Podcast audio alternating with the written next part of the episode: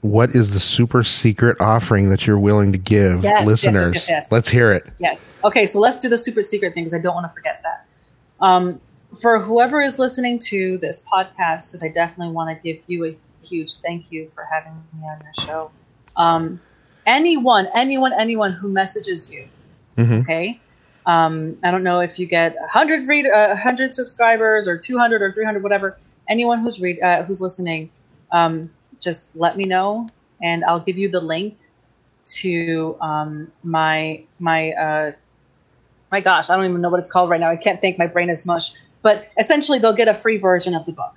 Um, it won't be it won't be like the official Amazon Kindle, mm-hmm. but you will get a version, whether it be EPUB or Mobi or P D F. And so you choose whichever uh, format fits you best. You choose, and it goes directly to your reading device, and you can read it. And if you enjoy it, please, please, please leave a review. But that is my gift for you. That is so nice for people. That is, that's great. Um, subscribers for me is kind of like reviews for you. Yep. I get tons of listens, and it's crickets on the subscriber end. It really is. So you know what I think I'll do? I think the first five subscribers there you go. is going to get the free book. Okay. I think that's what we'll do. I think we'll say that if you actually subscribe to this, mm-hmm. the first five are getting a free copy of that book. Awesome. I'm down. I'm in. Absolutely. Yeah, definitely. Hello, friend. You're listening to the Edited for Content Show, a place where we try to understand a topic by extracting truth from theater. If you like this podcast, let me know, share it, and come back again. My guest is a wife, mother, United States Army veteran, Latina, and author of the science fiction romance series, Brennan. This is going to be as close to interviewing Ellen Ripley as I will ever get. Welcome, Andrea Berringer. Thank you for coming. Oh, awesome. That was awesome. My goodness. So welcome. Good. Yay. Thank you. Thank you. Thank you. So, so before we got started, you were starting to tell me the story about, because, and I, I want to give the audience kind of a quick insight into your book. We're going to talk about it extensively later, but the kind of the short version is that there is a character in there who is a trauma nurse mm-hmm. and part of this group called the Elite. Is that correct? Yes. Oh, I'm doing good so far. And the, the reason that we were talking about that before we got started was because you had initially wanted to go to nursing school and then wound up in the military. And how did that, like, tell that story?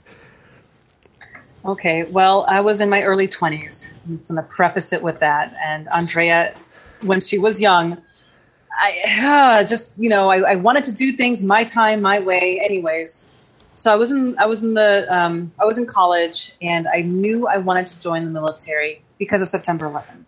That happened. And of course, I think a lot of us just felt that patriotic need to serve our country in some way. And so that's what I wanted to do. I wanted to serve our country. Um, and so I went and I wanted to, and I joined the Air Force R O T C.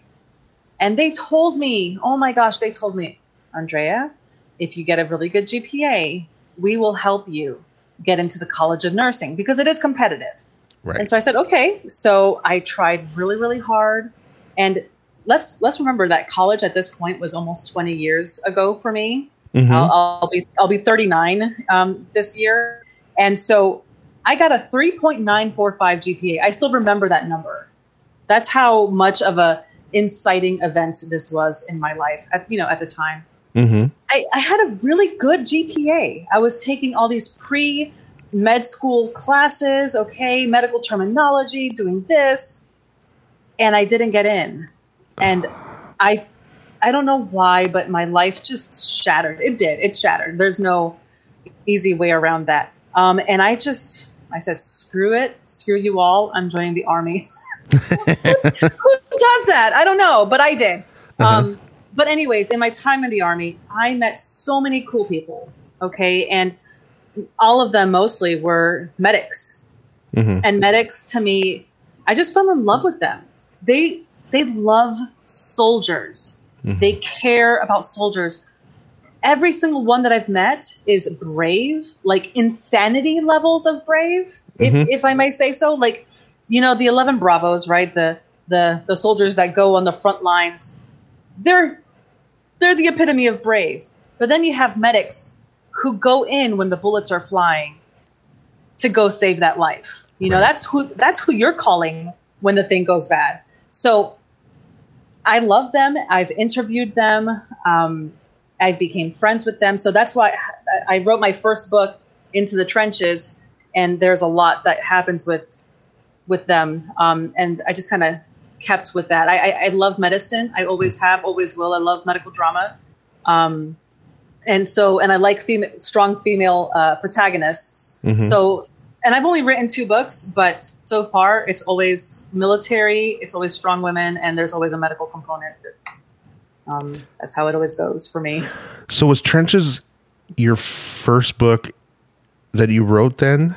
Or yes. did you, is that, so that, is that where you started writing, or did you start writing before that? I, uh, my first official book is Into the Trenches. Um, and it's a, it's a Christian romance. It is, it is pretty heavy with the Jesus stuff. So in case some people are not into that, you know, I'm giving mm-hmm. them a warning, but, um, but yeah, it's, it started off as a journal for me. Like I was taking, you know, I was writing in my little journal entries. I really thought I was going to deploy because everybody was deploying when I was in, you know, again, we were at war. Right. Um, but I never deployed. I never did. Really? I never did. Don't ask how. I don't know. But my sister did. Oh. And a lot of, a lot of my best friends did. A lot of my sergeants did. And one of my friends literally gave me his war journal. Okay. Literally said, Andrea, here's my journal from when, my diary essentially, essentially of when I was over there. And I took that. I interviewed my sister. I interviewed hurt soldiers. Um, and just had a blast doing it. But it was, you know, again, listening to their, to their sob stories. Cause you know, a lot of them had nightmares mm-hmm. and brought that all together. And I created my character, Annalise, for, again, Into the Trenches. And I just, I created all of that drama under one person's P O V. So Into the Trenches is a fiction story, but ninety percent of the story of the material is, is realistic, just from a whole bunch of different real life people. Um, so that's my first book. And then for this second book, um, it's totally away from that. You know, the same themes, you know, military, strong mm-hmm. females, things like that, but um, sci-fi. I've I've recently, in the last, I don't know, ten years, I have fallen in love with sci-fi hardcore, and and I'm, maybe I'm not as well versed as some of your other listeners and other and other people, but I mean, like right now, I literally have The Expanse here, and it's not because of this interview. I promise, I promise, I promise. It was because I was watching season five just now, and I was like, oh, I wonder, I wonder what the book uh, says in the back for the blurb. And I just went to go grab it real quick to look. So uh, I love sci-fi. It's it's definitely growing on me every day. And so, which is exciting because, I mean, you meet people who get into sci-fi later in life, um, but they might not take it to the to that level that you have, and even taking it to where it's actually influencing your writing. Um, so. While you might not have been into sci-fi early, what really kind of drove you into it later in life then? Um, that's a fantastic question. I think um, my husband, honestly, um, I, I will admit, and please don't shoot me down. You're going to get so much hate mail. I will admit, I, I did not like sci-fi when I was younger, you know, in my mm-hmm. teens, whatever. I was like, oh, okay, you know, it's not my thing. And then I get with this man, and we're like, you know, thinking like, what family friendly shows can we watch? And he, there's so much Star Trek material just oh, yeah. available to you, just free, you know, you know, if you have like, uh, what's it called? Like Netflix and, and mm-hmm. Disney Plus, which we do. And, and so he's like, well, let's just watch Star, uh, Star Trek. And I'm like, oh, oh fine. Right. You know? That is such a wife response to, hey, let's watch sci- let's watch some sci-fi for like twelve hours straight. Uh, And oh my gosh, I fell in love with it. Like it, it is um, a shock to see these like really ugly aliens. Okay, Ferengis are ugly. Ferengis oh, yeah. are ugly. And I still can't get used to it. Like their teeth gross me out so bad. I'm just like, why? Why do they have to look like it? Why? You know? Mm-hmm. Um, but it's just good writing. Yeah. And it's exciting. And mm-hmm. and Star Trek, at least, is pretty wholesome. Like, yeah, you you can watch this with your family and still have like actual exciting narratives and and fun things to look at. Like I, I can't think of any negatives. So you do. So Star Trek. What about Star Wars? Love it. I love it. Please. But which, which set of movies? And I say set because you have the middle three, yeah. then the prequels, and then these last three. So which set oh. would you say? I know. Okay, I'm putting you on the spot. I know. Well, okay. Can I answer this question that you didn't even ask first? Sure. Um, my favorite Star Wars movie is Rogue One. It oh, is, good movie. It, it's, oh my, it has everything that I could possibly want in a movie. Uh, but yeah, you're right. I, I would have to say the middle set, you know, movie four, five, and six, um, because it's one of a kind, first of all, you know. Um, and I'm not even talking about, oh, Andrea, let's, let's make some allowances for them. It was the seventies. No, it, it was good. Mm-hmm. It was just well executed. Yes. Um, and if I had to say any, if I had to pick my second best, it would be the, the next later series with Kylo Ren. Um, oh yeah. I, I liked it. A lot of people did not like it. Um, but I remember being in the movies, uh, watching the final, the final, final movie. And oh, I was like, I was crying and I left the theater going, that was the perfect ending. Oh yeah. I was so excited. And my brother-in-law was like, I don't, I don't think so. So some people had mixed reviews about it, but I, I enjoyed the heck out of it. I, the one thing I loved about Rogue One was it was the movie I didn't know I needed. Yes. Because it filled in that gap, and credit to everybody involved in it, how they literally fed episode four, like it rolled right into episode four. And it was really so seamless that as I'm watching it, I didn't even realize. I'm like, oh, this is this is the beginning of episode four. Like this is, but like but it, literally, yeah. But it really, yeah. um, and I, and as dumb as this sounds, I kind of felt like I was watching Titanic when I first saw it. I'll explain. So I'm sitting there and I'm watching, and when the planet, when they get ready to blow up the planet, and I'm like, oh man, I can't believe they're not going to make it. Literally in episode four, it tells you that they all died to get the plans out. But I really didn't put that together until like, I'm like, oh, spoiler alert. I already knew this. Like, I, I don't, I think the human experience is to, to want to hope, even if when it's hopeless. Right. I, I, I, I, I felt the same way. Okay. That last scene, I'm like, no, they did the job. They did the job. They deserve mm-hmm. their happy ending.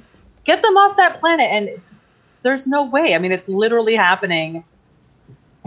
It's not going to happen. Like right. they, they got to die. And it's so terrible.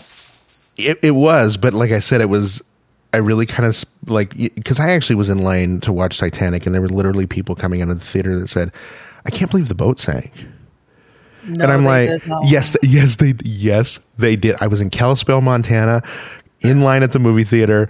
They were literally people coming out of the line that said, I can't believe the boat sank. And in my mind, I'm like, first of all, where did you go to school? And second yeah. of all, hello. So yeah, but I did have that brief moment. I have to ask you about, because in your questionnaire, I sent you out this questionnaire that talked about sci-fi. Mm-hmm. And you brought up The Orville, which I love The Orville.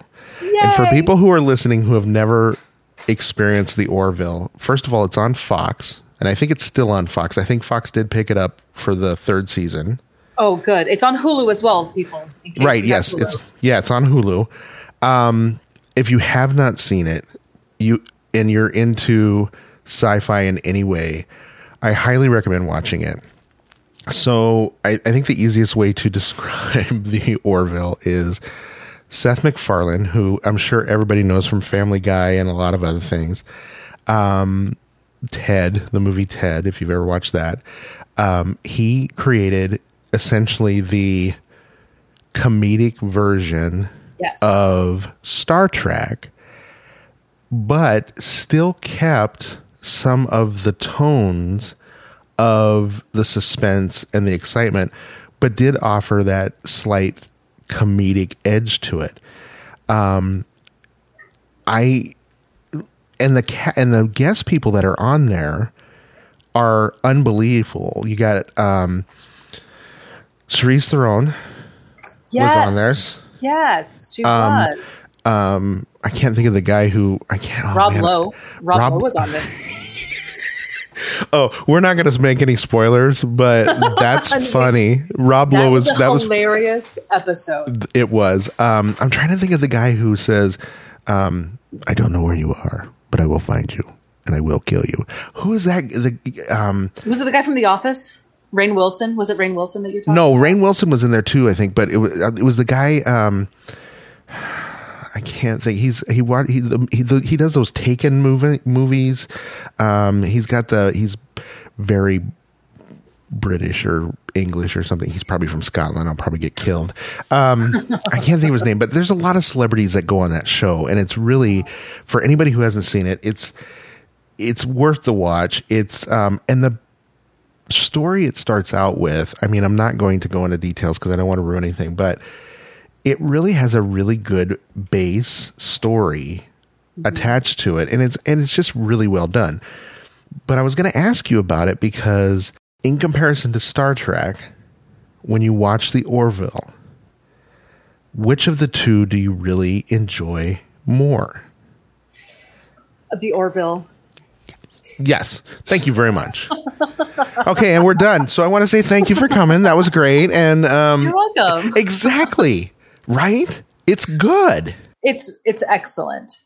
It is an excellently done show. I'm driving this point home for a reason. Mm-hmm.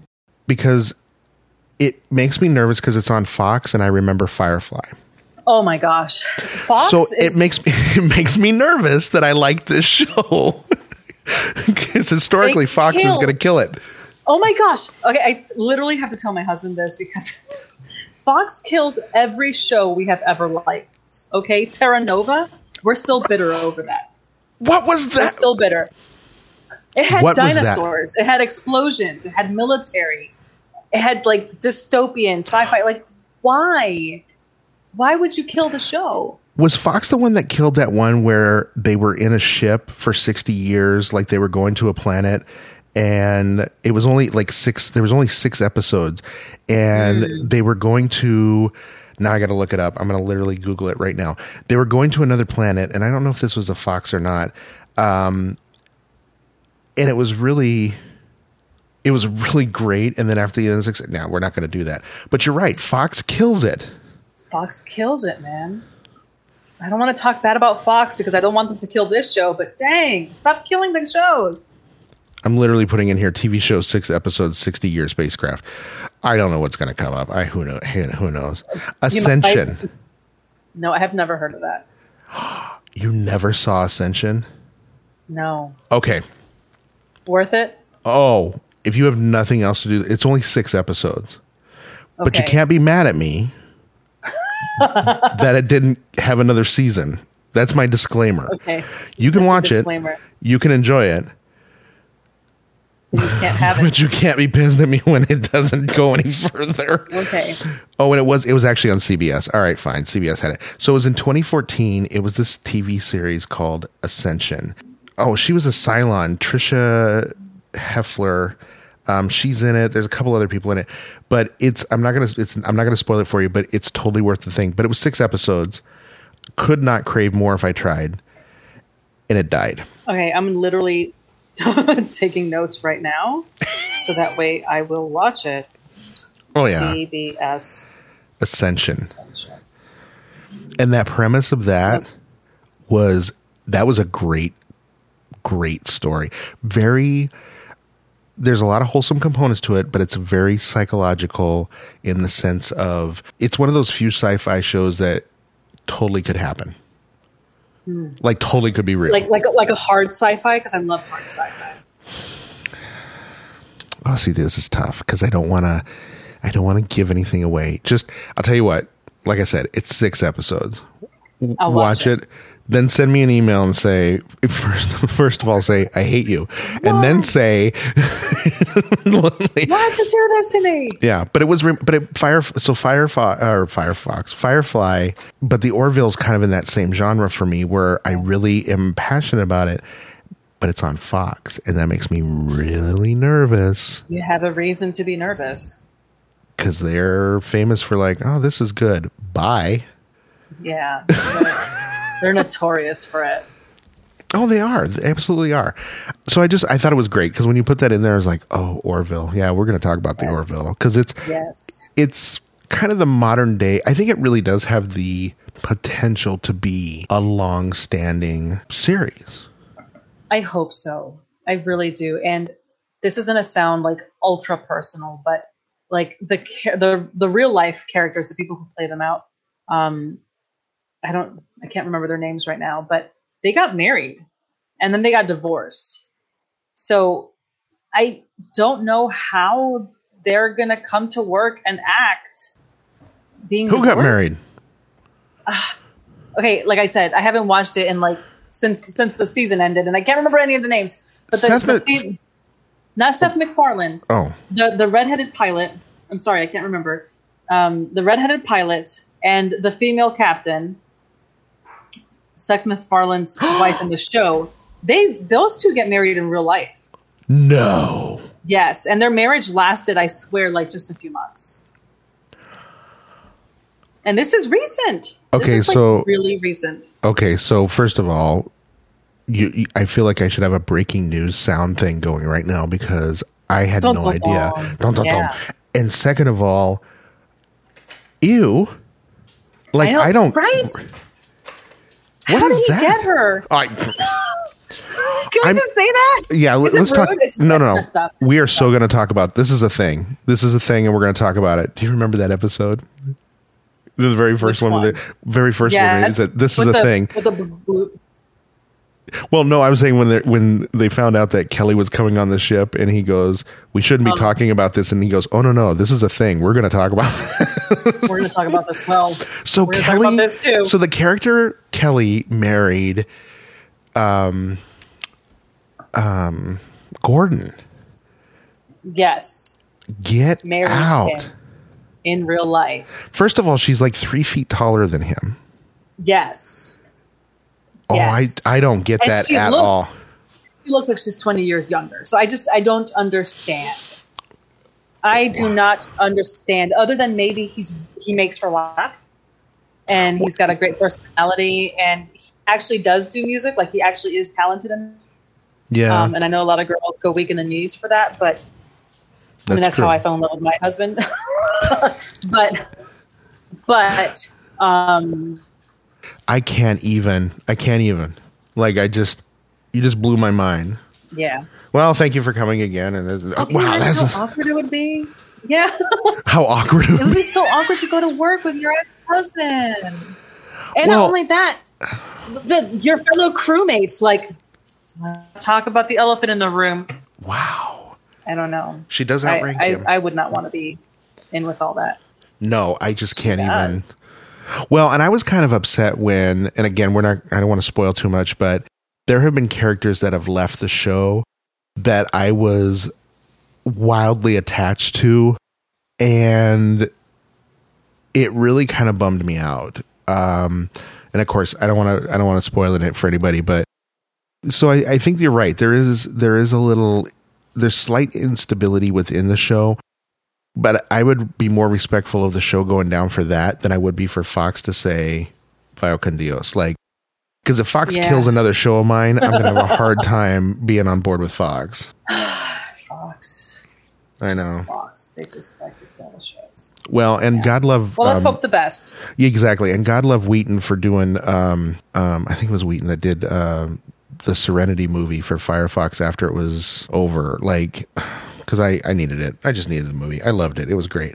Um, okay, I want to get back to you. Now that we've gone through the Orville and you've given me this, like, mind-blowing, you know, information. Sci-fi in itself is kind of a, a unique niche that has a huge following.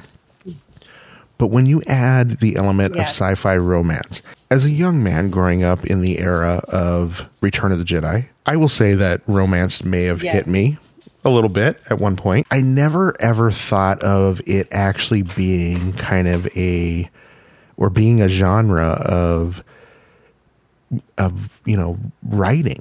Sci-fi and romance, that's kind of a unique thing. Like, how do you get that bug? Yeah. So, you know, the, I, I say, you know, the book uh, initially started more of a, of a children's book. Um, and hmm. I started writing it like that.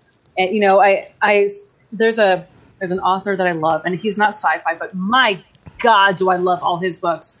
Andrew Peterson. He writes like optimistic, really fun fantasy books called the Wing Feather Saga. And so I read that like in a day. Okay. I mean, I just love those oh, wow. books. And I was like, and, and at the time I had just become a mom. Um, and so this is, you know, a hot minute ago, because my daughter's going to be nine now, uh, very soon. So anyways, so I was like, and so this, you know, so Abigail, my daughter, is really, really young. And I'm like, I think I want to write a book where my daughter, um, and people her age, you know, young kids, can do something fantastical. And mm-hmm. it's going to take place in this really cool world where anything can happen and blah, blah, blah. And as I started writing it, I was like, okay, well, let's be realistic. Kids can't do everything. We need some adults in here. And so I started writing the adults, and I'm like, ooh, I really like these adults. They are, there's something going on between these two characters. And as I was starting to try to flesh them out, like the more and more complicated it got, in a good way. And I was like, oh no, I need to, I need to dissect these two. These, these guys need to have a P O V. Mm-hmm. And so I have a beta reading group, and I had them reading the book. And um, again, we switch P O Vs, and it goes to a children's P O V. And they're like, whoa, no, no, I think you need to go ahead and concentrate on the adults. The story is fire. You know, there's a lot of like, you know, emotions, and mm-hmm. switching over to a child's P O V is jarring. Just just make it an adult book. And I was like, okay. So I did. Um, and just the characters, they are, they're very, um, they feel a lot of emotions. Uh, Rhea, you know, uh, she, how do I say this? Um, she feels a lot of negative emotions towards this other soldier named Khalid. And that's how it's pronounced. I know there, there's like a little, in the in the beginning of the book, there's a, how to pronounce the names, like a cast of characters. Mm-hmm. Um, so, so I have that. And, um, she just hates him. He left her, you know, they have this really bad history together, but now they got to work together, and, um, things get a little spicy along, along the way. You're listening to Edited for Content, separating truth from theater. So, I mean, yeah, I mean, and that's kind of how it morphed for you, but it sounds to me like you really get connected to your characters. I do. I dream about them. Really? They part, yeah. They become part of me. And so I, when I, when I write them, I, I envision it, because I love movies and T V as well. Mm-hmm. Um, so I envision everything, like if it's playing out in front of me, like, how is this character feeling? Like, what is their face doing? How, why are they feeling this way? And then, okay, let's get the backstory, you know? And, um, when I go to bed, sometimes I go to bed early just so I can dream about these characters and place them in those little, in these little situations and what's happening. And, and that's how I get to know them more and more. Um, when I first wrote the book, I told my husband, like the, like, actually, I don't think I had even written more than a few chapters. I told my husband, okay, what do you think about this idea? And so I started telling him, and he goes, okay, but wh- who are your characters? Sell them to me. What is it? And I tried, and I realized I don't know these guys that well. So I, re- I essentially just rewrote the entire thing and, and went back to the drawing board, and, and man, they came to life. Um, and I love romance. I think, and, and t- I, I guess now I'm just circling back just now to what your, the root of your question, why romance. I think romance allows for deep emotions. It doesn't have to be, uh, and nothing against it. It's just not my reading style. It doesn't have to be that sappy, or what might be considered for some sappy mm-hmm. uh, relationships or, or romance, you know, dude with no shirt on. Hey, you know, blah, blah, blah. Mm-hmm. No, it can be realistic. You know, it mm. can have real, real drama. Life, real life is dramatic enough. You don't have to add too much more to it to make it exciting. Mm-hmm. Um, I don't think, you know, you can add a few things, but uh, relationships are complicated enough as it is. And they allow for the human experience, that human emotion.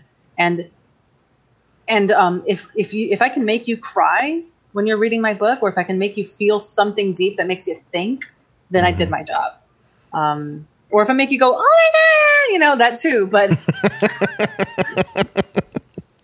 you know, the, just all the all the feelings. So in in our emails and exchange, you talked about. Um, something you wrote about the Holocaust. Yes. And the one thing I found super, super interesting was that you gave it a Disney ending, essentially the first time. And yeah. was it your teacher that told you to rewrite it? He did. Yes. And give it a realistic ending. Mm-hmm. But that wasn't the part that got me. The part that got me was that you actually cried killing off a yeah. character that you created. Yes. Cried like a baby. And I still do whenever I write. That's that's a special level of passion for what you do. Because oh, this you. character, well, this character is more than just words on a page. Mm-hmm. It takes on an essence, if you will. Yes. And that's huge. Um, I, to me, you know, is, the one thing I like about romance is I hate on the nose romance. Like you talked about yes. where it's in your face, blatant, blah, blah, blah. Yes. I'm more of, we can see that they're in love, but they don't have a clue. Yes. That's the way to like, like that's the kind that I'm like, okay. And you talked about, um, I think before we got started, we talked about medical dramas because of your, you know, passion with medicine and everything. Um, and I'm sure this is, I'm going to know the answer to this question, but I'm going to still watch it. You ever watch Grey's Anatomy? Please. Thank you. I binge okay. watched. Yeah. I binge watched the entire thing when I had my son. You know, you get like eight weeks if you have a C-section. Uh-huh. So I was like, well, I'm finally going to get into this show. And I binge watched all like fifteen seasons in eight weeks. And I do not regret a second of that. Exactly. For me, the relationships that were built in a way where we knew that there was something long before they did mm-hmm. meant something. Um, and my favorite one is always, um, for those of you that have never watched the show, um, there is a cardiologist named Doctor Burke. And there's an intern um, named Doctor Yang. Yes. And they are very strong-willed personalities, to say the least. to say but the I lo- least. To say the least. But I like that y- you knew that there was something there, and that the the passion for each other actually stemmed for from excuse me a common passion of the work they were doing, mm-hmm. and it built out from there. Um, as opposed to the uh, couple other characters, which were pretty much in your face from day one. So, yeah. Um, yeah, so I totally get that. And I totally, you know, can completely understand now why somebody would choose to do that genre and get into, you know, because it kind of evolved. I have to ask, what is a beta reading group? Oh, um, I should call it my alpha reading group because they are... daggone awesome. Okay. Essentially, um, and, and, and I think this is a trend now for many authors, honestly. Uh, you write the book and you give it to a group of people that you trust who's going to give it to you dirty. okay, who are going to hold nothing back, and they're just going to rip your book apart. Oh. Um, I have zero problem with constructive criticism. Mm-hmm. Um, and, and I gave them that allowance. I said, rip it apart. I don't care. Just, I want my book to be excellent. Um, right. that's, that's my end goal. So, um, so I gave them the book, and I actually gave them the first eighteen chapters, and that was the, that was my plan. Just give them the first eighteen to see if I was somewhere good. And then I would just write the rest. But they got so into it, and they, there was so many comments. We did it on Google Docs. There were so many comments. Mm-hmm. Some were like extremely encouraging. Others were like, okay, Andrea, you need to show, don't tell, or, you know, um, you're, you're leading the reader a little bit too much. Go ahead and pull back. And, and, you know, and like I told you, um, get rid of the children P O V, just, just mm-hmm. completely get rid of it. I had to rewrite so many chapters, but by the time I was done, I was like, wow, this is an excellent book. We have, a, we have ourselves a story that you're going to want to read. And um, one of my favorite things was um, I, I was writing, actually two particular uh, sessions were my favorite. Um, I was writing and I was like, hey, uh, and I could tell that my friend was reading like right where I was writing, because mm-hmm. um, she, she had finally caught up to where I was, because I was writing in real time anyways. And, and I go, hey, girl, I'm going to step away for a little bit. And she goes, okay, I'll keep on reading. And I'm like, okay, cool. And then I come back and she goes, dude, I can tell why you had to step away. Oh my gosh, that that chapter was crazy steamy. And I was like, whoa, okay, awesome. Um, that, that got me excited. And then somebody else um, on a different chapter was like, oh my gosh, Andrea, my husband's looking at me all weird because I'm here at the table crying my eyes out from what you just wrote. And so, you know, that's what a beta group is. They, they read it and they tell you what's good and what's not so good and needs you know, needs to get tweaked. Um, so hopefully when you read my book, you find, you know, the fast paced portions to be indeed fast paced, um, the book to be understandable. You know, sometimes I think that sci-fi um, books sometimes are hard to understand. Like you're reading things and you're like, I don't know, you're just giving me a whole bunch of acronyms. You know, I don't know anything about space. I've never been there. Like sometimes it's a lot to swallow. Um, and so, these people were not experienced sci-fi readers, so they did force me to kind of explain a few things, you know, mm-hmm. um, like what's a what's a photonic? You and I probably know what's a photonic, right? We've mm-hmm. watched Star Trek, Voyager, we know mm-hmm. the Doctor, you know, but I need to explain that. So, mm-hmm. so things like that. Um, but anyways, uh, I enjoyed them, and that's what a beta reading group is. When you say that, you know, when I when I think of technical sci-fi authors, authors Arthur C. Clarke is the first one that comes to mind. Um, he wrote two thousand one, two thousand ten. Um, that's a technical, very detailed book um, about sci-fi. I mean, it's... I'm glad they made a movie. Um, it, 'cause it was, it, it took me a minute because it was really, you know, kind of in depth. It really was, but it's a huge story. I mean, it's, you know, especially two thousand one. That's, yeah, that's not a, a light read. Um, but I find that interesting that you have this group that you can trust to give you that honest feedback, which is probably why, to be honest with you, um, and something that I want everybody who hears this to understand. Um, so you're an independent author. Yes. And you have a four point six star rating on Amazon. Yes. That is huge. Oh, thank you so much. That, no, that that's, that is, un- I looked at that and I'm like, and then I'm looking at like, okay, so who published it?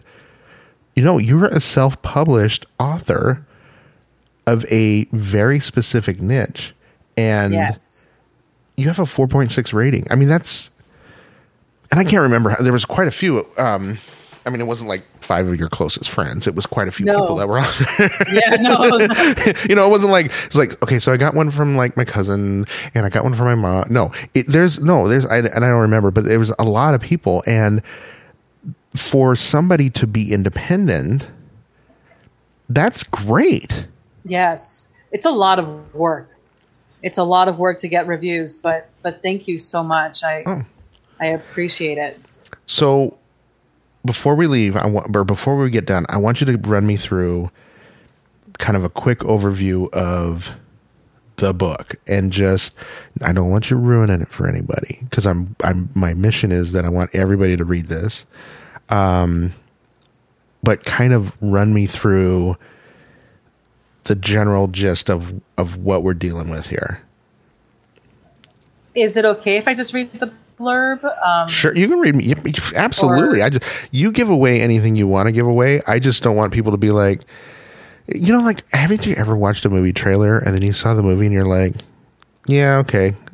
Yeah, I I totally uh, understand that. I hate that. Um, right? It's like, yeah, because you want you know, you want to still be surprised. Oh, I have to have the feels. Like, I'm going to be mad if I go and I don't get yes. the feels. Like, yes. Just saying. Let me see. My my computer's acting super slow. Um, so give me a second.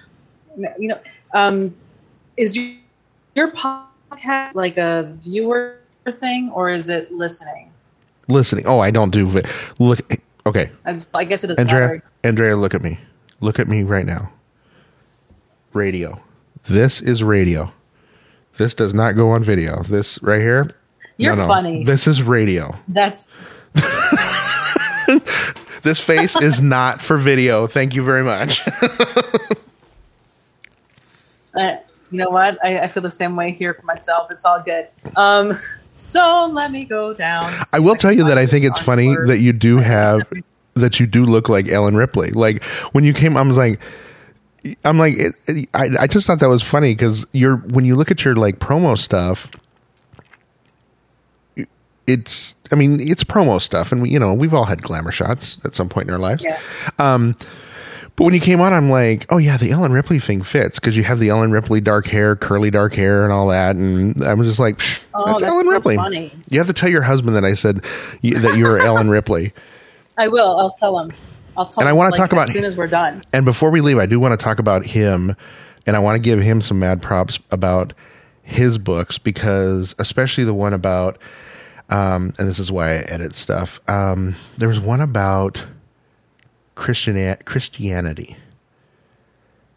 Mm-hmm. Yes, yes. And I want to talk about that, but first of all, I want to give. I, this is about you. Let's talk about your book. Awesome. And and also remind me, because I um, I want to be able to give your listeners something as well. You know, you're giving me this opportunity. I should be able to give something in return. So just remind me so I don't forget. Absolutely. Um, so, okay. What is this? The Brennan series. Well, uh, the story takes place on a planet called Vilmos. Mm-hmm. The planet on this or the people on this planet have blue skin. But other than that, they are humanoids just like us. And here is the book blurb itself, at least as of today, because I might I might change it.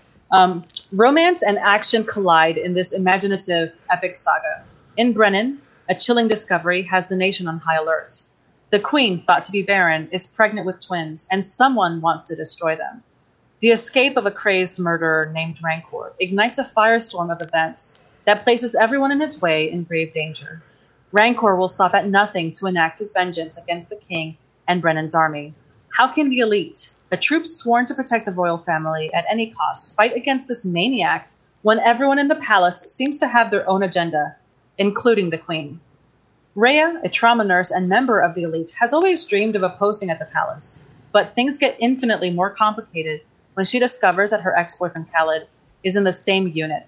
His presence could undermine all her work unless she can find a way to set their differences aside and focus on this all-important mission. The fate of the nation hangs in the balance, and Rancor seems invincible. Will the elites be enough to stop what's coming? Um, and so, and I did write down a few other things right here. Um, one component many readers have enjoyed about Dawn of the Elite, which is, that's the name of, the, of book one, Dawn of the Elite, mm-hmm. is the twin relationship. In my book, twins have the ability to communicate telepathically, and their ability to do so is key for the storyline. The book is told in a third-person limited narrative. My favorite character is Rhea, and she's a strong female protagonist who is in, who is absolutely gifted as a trauma nurse. And she's not your typical brave character. You know, she has her limitations, you know, mm-hmm. and, and you'll see that once when you read. She is fiercely loyal and inquisitive. I hope you fall in love with her as much as I did. Dawn of the Elite is a character-driven novel, novel suitable for readers sixteen and up, maybe thirteen and up. Um, it's just, you know, I'm a mom, and I tend to be really conservative about what people can read, I suppose. But right. um, I, I had a reader, I had a reader uh, write a review saying that everything's very G-rated. I'm like, really? Are you sure? I don't know if I would feel comfortable calling it G-rated stuff, but. But okay. Right, right. No, exactly. And like I told you earlier, and I don't know if I said it since we started, is to me it comes off as your book is a place is a book that where everybody has a secret that's bigger than the next person's. Yes. And that's yes, and, sure. and it makes it exciting. And this twin this twin thing, um, and like I said, there's just a lot to it, and it's just, um, and I can't wait. And I, and full disclosure for those that are reading, I haven't read it yet because I'm holding out. Why am I holding out? I'll tell you why I'm holding out. Because I'm holding out for an autographed copy. That's right. I'm holding out until I get an autographed copy. You like that? You like that? I put you on the yeah, spot because I'm like, it. no, no, I'm getting, yeah, because I'm like, I'm getting my copy. Um, yes, you are. Yeah, I, well, I, I was like, I'm, I really wanted, because I think it's one of those series that, um, so I'm going to use Hunger Games as an example. Okay. So one day my wife and I, we decided we were going to go to the movies. And we looked up there and we saw these movies and everything. And then there was this Hunger Games. Now, this is the first time in my entire life, and I'm a movie junkie, that I've gone to the movies and picked something that I knew nothing about. I didn't know the story. I didn't know. I didn't. I didn't even know it was a series of books. I had no yeah. idea. And I watched the movie. We watched it and we loved it. In fact, we left there and we went to Barnes and Noble and my wife bought the book. Um, yes. But it's the kind of thing where it sneaks up on you and then you later find out it's like, oh, no, no, there's more to come. That's kind of why I, especially um, when I saw your thing, that I was like, oh, yeah, I I, I want to know more about this. I want to, because I, I think it's going to, I think it has that, I ha, it's got juice. It's, I think it's going to, you know, move forward. Awesome. Well, I I hope that that's the case because, of course, it's a labor of love. You know, um, it it took technically only a year to write. I say only a year. Some people are serial authors and can write like four books a year. It took me a year to write this, but it was in the head mm-hmm. for maybe two to five years, maybe longer than that, because I was pregnant with Abigail. So, and she's going to be nine. So, um, oh wow. It's been in my brain for at least nine years, and it's just recently come to fruition. So talking about serial writers, I think this is a great time to talk about your husband. Oh, yeah, there you go. Because according to you, um, I think he qualifies. Yes, he does. How Jeez. many books? Nine. Who does that? And that's the last year, right? And he's a father and full-time, you know, employee, uh, employee and everything. How- How does someone write nine books in like, how long did it take you to write nine books? A year and a half. So pretty much since COVID started, this is what the guy does. He's like, well, I have some free time. He's a teacher. He doesn't have free time. but, but he's he got wrote, no free time. He has no free time. But he wrote nine books. And it's funny how it started. Um, It's it's almost it sounds like an oxymoron. He is an he's a teacher, but mm-hmm. he's also an introvert. And so one of his students jokingly said, "You are the grand poobah of introverts." And somehow one thing led to another, and he's like, "I think I want to write a story about introverts because they need to be celebrated. You know, mm-hmm. introverts can be awesome. Introverts can be heroes. They're just, you know, because most books have like super extroverted characters." So what would an introvert look like? And so that's what he did. Nine books. The ninth one isn't out yet, but he is he is got it in his computer and it's ready almost. And the title is Dragons of Introvertia, Introvertia, right? Did I say that yeah, right? Introvertia. Introvertia. Um, yeah. yeah, and that's yeah, and that's funny. And then but then he also wrote um, another book, Born Again. Yes. Right? Yes. Which is nonfiction. It is nonfiction. Um, honestly, it's my favorite. Um, I've been I've been a Christian for a very long time, and it's hard, I think, for me to get something that I can take away with, you know, like, mm-hmm. um, and when I read his book, and of course I'm biased, right? But when I read his book, I was like, wow, no, this is, this is powerful stuff. Like, it makes you think. He's not, he's not giving you some new gospel. It's not some new stuff, mm-hmm. but it's just the perspective in it. Like, for example, you know, the idea of, uh, and I only say this because I just went to Bible study last night and I, and I just happened to bring the book with me, but you know, like the idea of a good person. Well, okay, if you make ten sins, or for the layman person who doesn't use that word, ten mistakes a day, mm-hmm. okay? Just driving in the interstate, you're going to curse someone out. You're going to at least think it. You know, you're going to want to cut someone off the road. If you sin ten times a day, and that's very conservative, and you live a normal lifespan of seventy-seven years, mm-hmm. that equals up to, I'm looking at my husband, two hundred eighty-one thousand sins or mistakes in your lifetime. How can you think that you are a good person, that that that that, that qualifies you as a good person? You know, right. so so anyway, I don't I don't want to get too much into into religion here, because that's not what your podcast is about. But you know, it's a very interesting read, and and I love it. It's uh, it's definitely for me an eye opener. My podcast is about finding truth, and truth mm. is comes from all sides. So you talk about anything you want. There are no oh. boundaries. Thank you very oh, much. Oh, that's oh, I love that. Yeah. So you know, one of my lines is that um, the reason I did this was I want to separate truth from theater, because mm. I think that we are spoon-fed in society mm. what everybody wants us to believe, and you don't have yes. that that. It, you know, truth component. Um, and I find that very interesting because, um, well, first of all, I find it very interesting that you, you and your husband both write, because that's kind of a very unique dynamic. I also yes. find it very interesting because he seems to write, and so do you, kind of like there's a little fantasy component, there's a little sci-fi component, there's a little nonfiction component. Um, which is just, it's amazing to me. I do have a question. Do you read the drafts, or do you wait till it's printed before you read your husband's book? I read till it's done. No, I think that's great. Yeah. That's the way it should be. No, and the thing is, he, for me, he reads my books and he edits them, and, and he does all that amazing hard work. And I'm like, I'll just read it when it's done. Thanks. That's awesome. Who does, who does your graphics? Um, okay, so I had a gentleman named Daniel Adorno who uh-huh. made my graphic. Um, I love his work. I think it, I, I hopefully it's eye catching. I mean, I, actually, I should ask you, what did you think about the cover? Do you think it's eye catching? Does it scream sci-fi to you? I love the cover.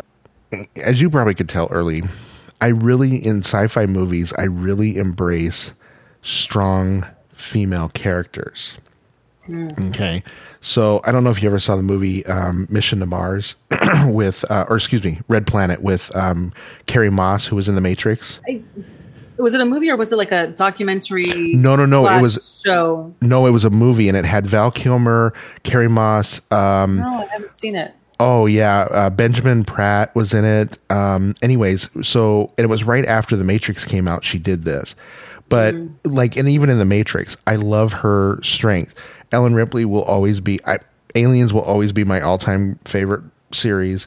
Ellen Ripley, of course, being, I just, that's everything. Um, so seeing, you know, when I see stories or everything that have that strong female lead, I don't want to see those guys still kind of fulfilling that macho role, you know, like, you know, I mean, I don't want to, um, I don't even know what, the, you're the writer, you tell me, demasculate, emasculate, what am I looking for here? You're putting me on the spot. I'm terrible. I, I spend so much time on, on like thesaurus dot com. It's okay. I'm a Grammarly. I'm a Grammarly guy. I'm like, hey, tsh, how much do you want a year to make me look good? Tsh, sold.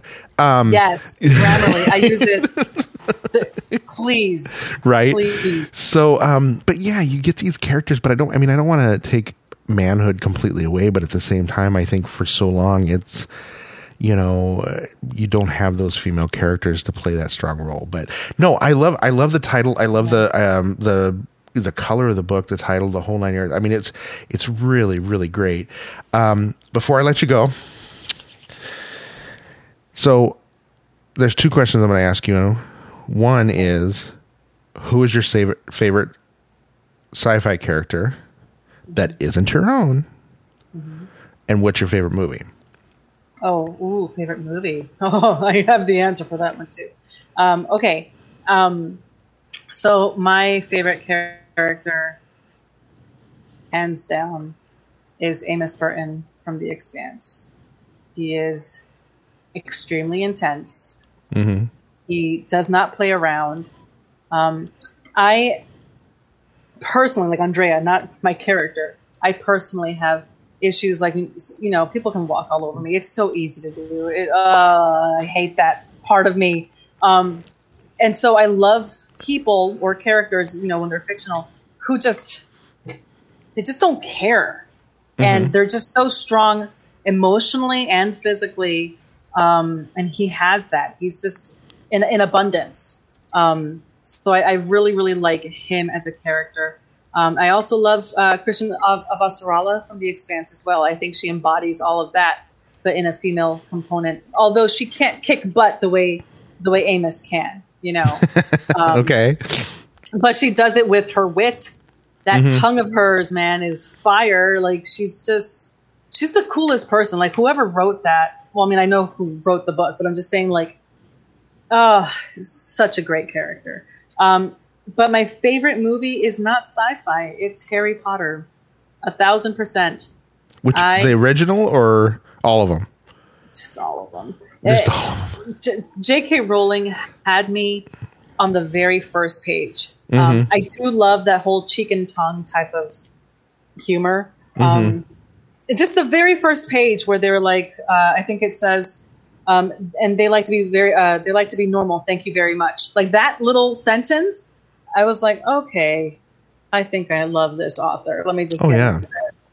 And I, the rest is history. I, I am such a huge Potterhead.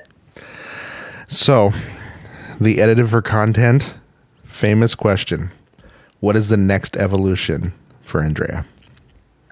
Well, right now, I'm working on book two. It is taking me a hot minute to write. I'm having some serious uh, writer's block. But um, that's what I'm doing. I'm just focusing on book two. It is, uh, I don't know how big the series is. I know how. Mm-hmm. Um, so right now I have a storyboard for at least three books. So three books total. It might be four books. I don't know. Um, there's uh, some other things I might explore.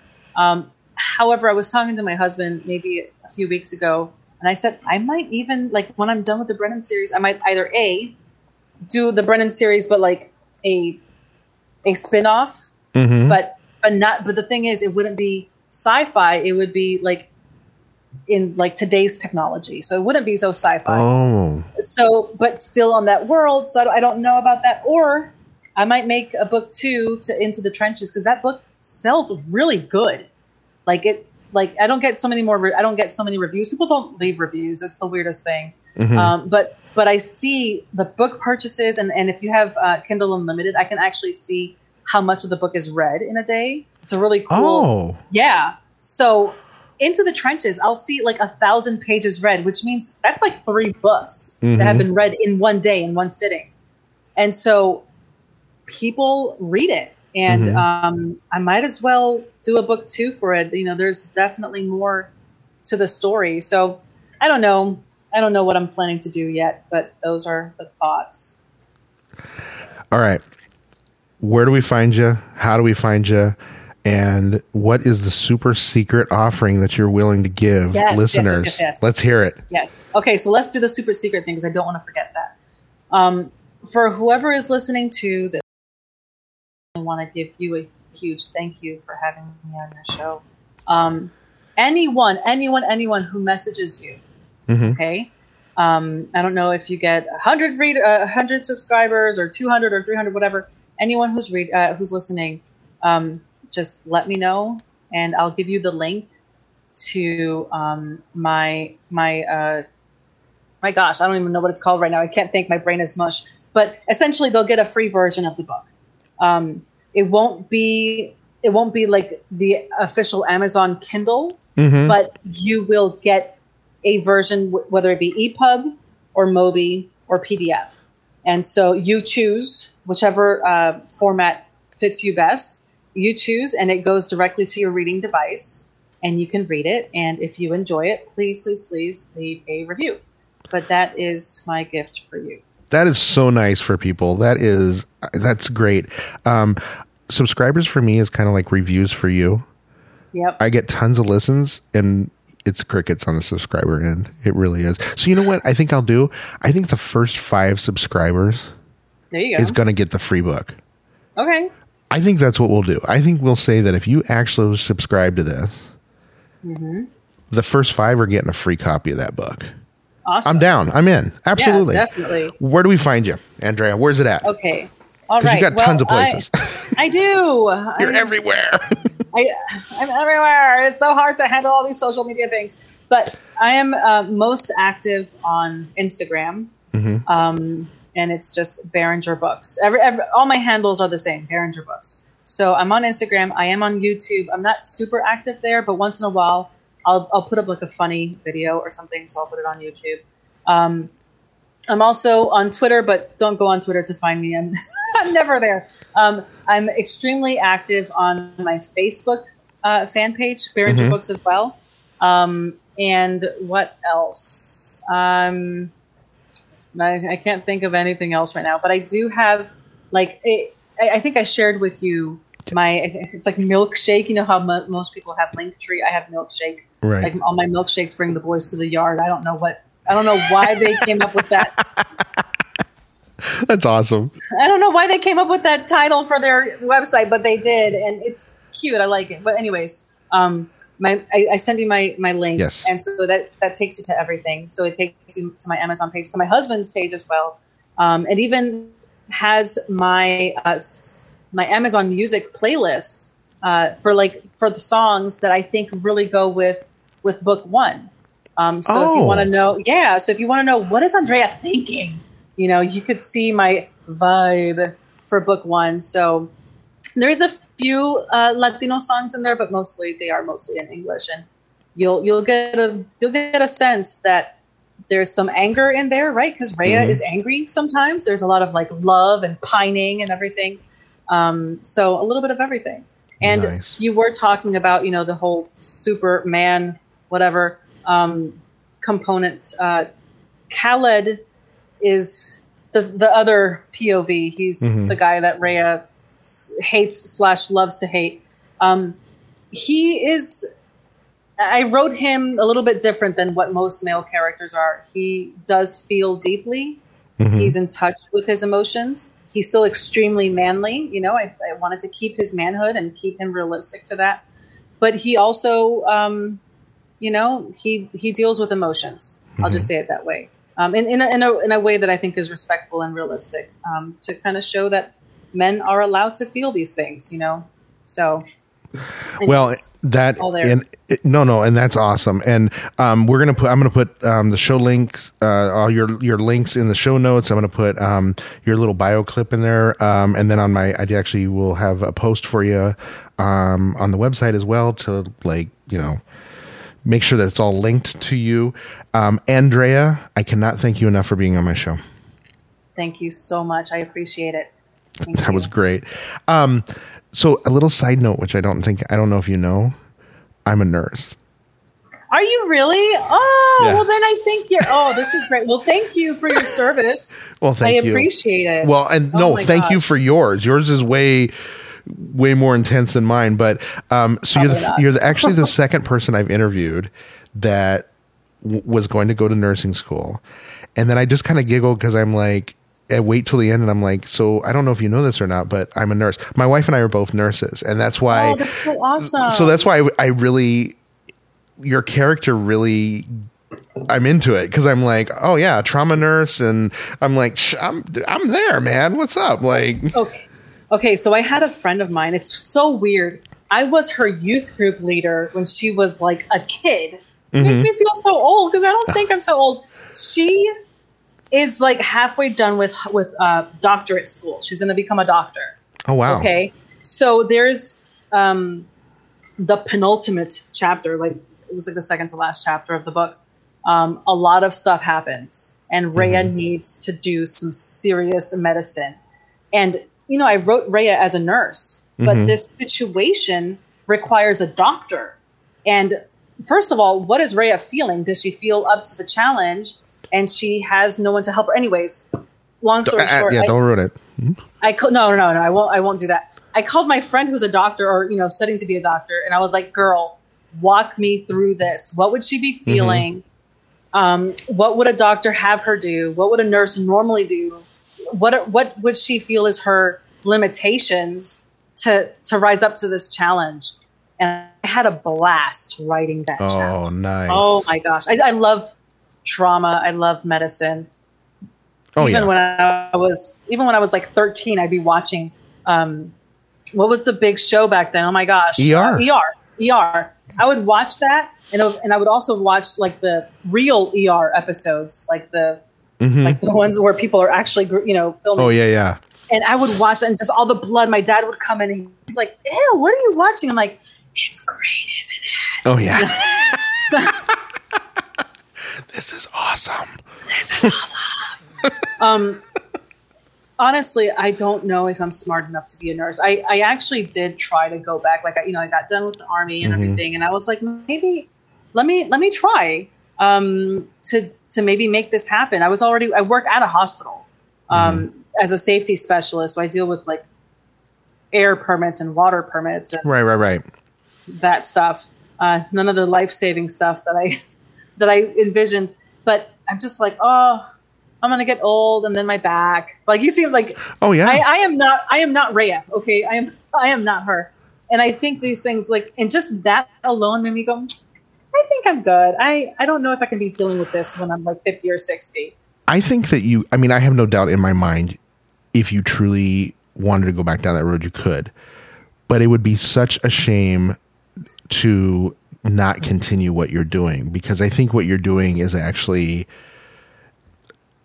writing is such a gift. I, so a little backstory, when I was in, boy, I was at fourth or fifth grade.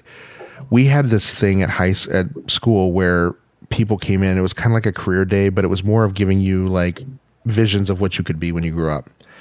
And my buddy, um, Steve Schechter, his mom, whose writing name is Winifred Morris. And she wrote With Magical Horses to Ride, The Jello Syndrome. Um, I actually have two copies of those. Um, and I wanted to be a writer. Now, I'm going to be dead honest with you. Language and I don't get along. Writing and I don't get along. Um, It is it is my dream to be able to do that. I can't do that. That is, I, I it's not. Um, when you see the blog post, please don't judge it. Um, so anyways, it's it's something that I'm I really am passionate about, but it's something that you just, I have to know my limitations, and I have to know that, unfortunately, it's not what I was meant to do. I wanted to be the guy who had a cabin in Montana who literally just wrote these yes. novels, and yes. then fans try to like seek you out for like that one weird sighting. I wanted to yes. be that guy. Yes. Um, but the reality is that that's just never going to happen. Um, but, but so you have this gift, and you have this amazing gift, and you have this ability, and you have such amazing resources at your disposal. Um, hello, the husband. You have this beta group. You have, um, and you have a successful book that you published on your own. It, you're it. Like you're, you know, I mean, you, you made it. I don't know if anybody told you, but I'll be the first. Um, so even though nursing is like a passion of yours, I think that this was actually more of what you were supposed to be. And I think mm-hmm. the events that got you there, like yeah. the things that happened to you, got you here. Um, mm-hmm. I look forward to it. I look forward to seeing. Mm-hmm. If we add more concrete and pavement, what could possibly happen? It's just going to keep on getting hotter. Right? And it's bad. And it's it's we'll never leave. Um, but at the same time, it's really, I just really wish that somebody would come up with a technology where the heat would not get trapped in the materials that they build with, because yeah. Well, there, the technology is out there. It actually is. It's just the city needs to pay for it. But yeah, just even if even if they were to do white concrete, like just straight up white, that would actually help by a lot. Oh, there yeah. are materials out there, simple materials, but the United States doesn't necessarily do that type of stuff. The other thing that really pisses me off is that years ago they should have put a law into effect that all new builds had solar. And they mm-hmm. and they didn't. Now all of our schools have solar. They did all their um, covered parking. All of the schools here have solar on their covered oh, parking, that's good. which is oh yeah, it's fabulous.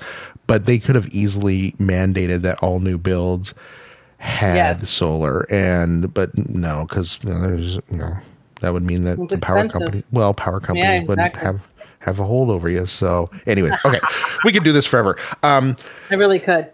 Um, Andrea, thank you. Thank your husband for me for being a honorary thank guest you. as well. Um, let him know I appreciate it. And uh, I'll be in touch. Thank you so much. Take care. You too. Bye-bye.